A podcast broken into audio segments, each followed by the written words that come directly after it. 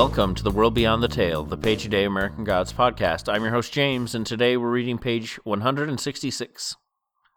The taxi driver says nothing. They're stopped at a red traffic light. The light turns green, but the, ta- but the taxi driver does not move, despite the immediate, discordant blare of horns behind them. Hesitantly, Salim reaches through the hole in the plexiglass and he touches the driver on the shoulder. The man's head jerks up with a start, and he puts his foot down on the gas, lurching them across the intersection. Fuck shit, fuck, fuck, he says in English. You must be very tired, my friend, says Salim. I have been driving this Allah forgotten taxi for 30 hours, says the driver. It is too much. Before that, I sleep for five hours, and I drove 14 hours before that. We are short handed before Christmas. I hope you have made a lot of money, says Salim. The driver sighs. Not much. This morning I drove a man from 51st Street to Newark Airport. When we got there, he ran off into the airport, and I could not find him again. A $50 fare gone, and I had to pay the tolls on the way back myself. Salim nods. I had to spend today waiting to see a man who will not see me. My brother in law hates me. I have been in America for a week and it has done nothing but eat my money. I sell nothing. What do you sell? Shit, says Salim. Worthless gewgaws and baubles and tourist trinkets. Horrible, cheap, foolish, ugly shit. The driver wrenches the wheel to the right, swings around something, drives on. Salim wonders how he can see to drive between the rain, the night, and the thick sunglasses. You try to sell shit? Yes, says Salim, thrilled and horrified that he has spoken the truth about his brother in law's samples. And they will not buy it? No. Strange. You look at the stores here, that is all they sell. Salim smiles nervously. A truck is blocking the street in front of them. A red faced cop standing in front of it waves and shouts and points them down the nearest street. We will go over to 8th Avenue, come uptown that way, says the. And that's our page. Actually, I was wrong. We don't get anything about the taxi driver today. Not even a name on this page. Whoops, bad memory on my part. Uh, anyway, I guess by the time I had recorded yesterday's episode, I could have realized that I had made notes this far and made mention of that. But I honestly had forgotten I had made these notes, so here we are. Plus, you know, ending on a little teaser like that, I get some audience retention and I'm going to make them podcast dollars. Not a whole lot happens on the page. The taxi driver is exhausted after driving for 30 hours straight. And that's a hell of a long time. I've never done anything for 30 hours straight, except, well, breathe, I guess. Salim hopes that he's made a lot of, he's made good money.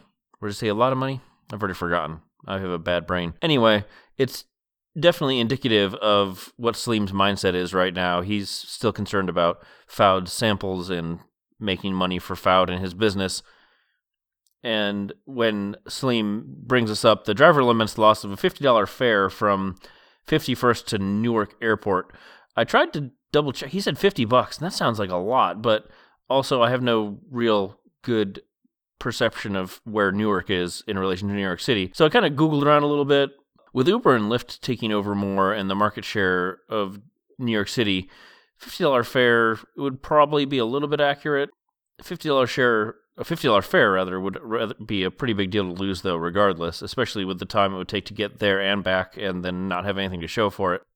As of 2015 the tolls would be anywhere between 15 and 20 dollars just on their own so both ways that's that adds up. Salim commiserates and talks of his troubles with the blanding office and shit what was the name of the company? I was to say the company. Pan global. Hey i got there. Pan global imports. Hell Anyway, when the driver asks what Salim sells, he tells him it's shit. He also uses a few terms that I'd know but have never looked up before. A gewgaw is a showy object that is ultimately worthless or useless, basically a trifle that you'd put on the shelf and look at and then forget all about. It's one of those great words coming to us from Middle English, but has not a whit of etymological information. Merriam Webster states the first use was 1529 or near enough to that, but it doesn't seem to give any more background than that. The Wikipedia dictionary, the Wiktionary, as it were, states that it may come from the Middle English word givgov, which is a hell of a word. The original word comes from Middle English, but was also used in Old English and other Proto Germanic languages for gift, which makes sense, I suppose, but it's just there was not a lot of corroborating information other than Wikipedia said it, which is not ideal. Bauble essentially means the same thing and comes to us from Old French. The same word essentially means child's toy in the original language. It first showed up in English sometime in the 14th century. It's also the scepter of a fool, which I always thought was a coxcomb. Wait, now that I've made that note, that's the hat, isn't it? Clearly, this means I need to go read some more Shakespeare, I suppose. Trinket also means the same thing. They're all, it's all the same words. Trinket's another one of those with an unknown origin, but first appeared in English in the mid 16th century. The driver and Salim bond over this, at least momentarily, and the taxi driver is somewhat in disbelief that no one will buy Salim's crap because all he sees in American stores is crap. And I mean, he's not wrong. Get in touch with the show at the world beyond the at gmail.com and on Twitter at worldbeyondpod. Thank you to Julian Granganage for his version of St. James Infirmary Blues, which we used as our theme. And thank you for listening. I'll be back tomorrow with another page, and remember, only the gods are real.